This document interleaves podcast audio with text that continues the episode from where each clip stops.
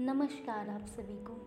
स्वागत है आप सबका इस पॉडकास्ट में, जिसका नाम है एक अफसाना और। आज शनिवार के दिन मैं आपके लिए कुछ मुख्तलिफ़ रचनाएँ लेके आई हूँ।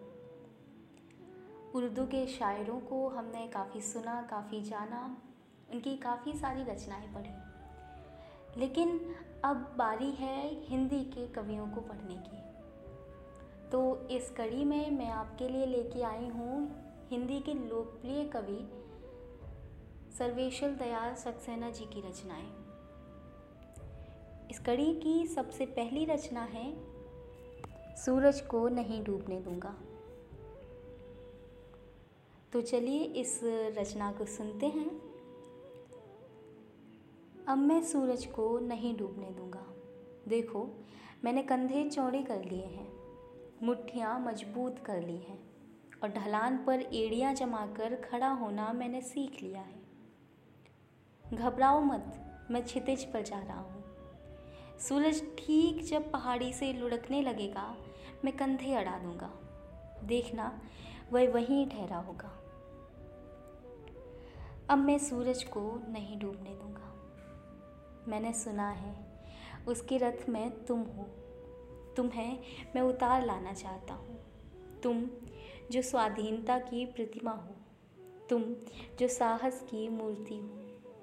तुम जो धरती का सुख हो। तुम जो कालातीत प्यार हो। तुम जो मेरी धमनी का प्रवाह हो। तुम जो मेरी चेतना का विस्तार हो। तुम्हें मैं उस रथ से उतार लाना चाहता हूँ।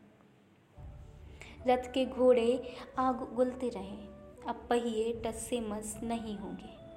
मैंने अपने कंधे चौड़े कर लिए हैं। कौन रोकेगा तुम्हें? मैंने धरती बड़ी कर ली है। अन्न की सुनहरी बालियों से मैं तुम्हें सजाऊँगा। मैंने सीना खोल लिया है। प्यार के गीतों में मैं तुम्हें गाऊँगा। मैंने दृष्टि बड़ी कर ली है। हर आँखों में तुम्हें सपनों सा फहराऊँगा।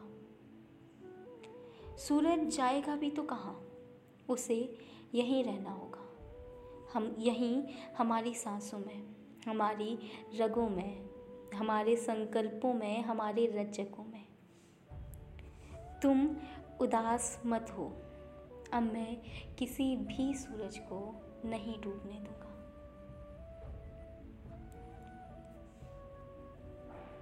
तो ये थी सर्वेश्वर दयाल सक्सेना जी की पहली रचना। तो चलिए अब बढ़ते हैं उनकी दूसरी रचना की तरफ़। जिसका उन्मान है तुम्हारे साथ रहकर। तुम्हारे साथ रहकर अक्सर मुझे ऐसा महसूस हुआ है कि दिशाएँ पास आ गई हैं, हर रास्ता छोटा हो गया है। तुम्हारे साथ रहकर अक्सर मुझे ऐसा महसूस हुआ है कि दिशाएँ पास आ गई हैं, हर रास्ता छोटा हो गया है। दुनिया सिमट कर एक आँगन सी बन गई है। जो खचा खच भरा है, कहीं भी एकांत नहीं, न बाहर, न भीतर। हर चीज़ का आकार घट गया है। पेड़ इतने छोटे हो गए हैं कि मैं उनके आशीष पर हाथ रख आशीष दे सकता हूँ। आकाश छाती से टकराता है। मैं जब चाहूँ बादलों में मुँह छिपा सकता हूँ। तुम्हारे साथ रहकर अक्सर मुझे महसूस हुआ है। कि हर बात का एक मतलब होता है। यहाँ तक कि घास के हिलने का भी, हवा का खिड़की से आने का और धूप का दीवार पर चढ़कर चले जाने का। तुम्हारे साथ रहकर अक्सर मुझे लगा है कि हम असमर्थताओं से नहीं, संभावनाओं से घिरे हैं। तुम्हारे साथ रहकर अक्सर मुझे महसूस हुआ है कि हम असमर्थताओं से नहीं, संभावनाओं से घिरे हैं। हर दीवार में द्वार बन सकता है और हर द्वार से पूरा का पूरा पहाड़ गुजर सकता है। शक्ति अगर सीमित है तो हर चीज़ अशक्त भी है। शक्ति अगर सीमित है तो हर चीज़ अशक्त भी है। भुजाएँ अगर छोटी हैं तो सागर भी सिमटा हुआ है। सामर्थ्य केवल इच्छा का दूसरा नाम है। सामर्थ्य केवल इच्छा का दूसरा नाम है। जीवन और मृत्यु के बीच जो भूमि है, वह नियति की नहीं, मेरी है।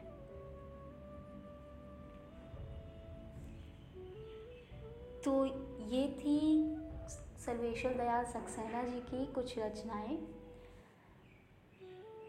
आशा करती हूँ आप सभी को ये रचनाएँ पसंद आई होंगी। अगर आप सभी को ये रचनाएँ पसंद आ रही हैं तो जल्दी से प्लीज़ इस पॉडकास्ट को फॉलो कीजिए। मैं मिलूँगी आपसे कल एक अफसाने के साथ। तब तक के लिए खुशियाँ बांटते रहिए, मुस्कुराते रहिए। अलविदा।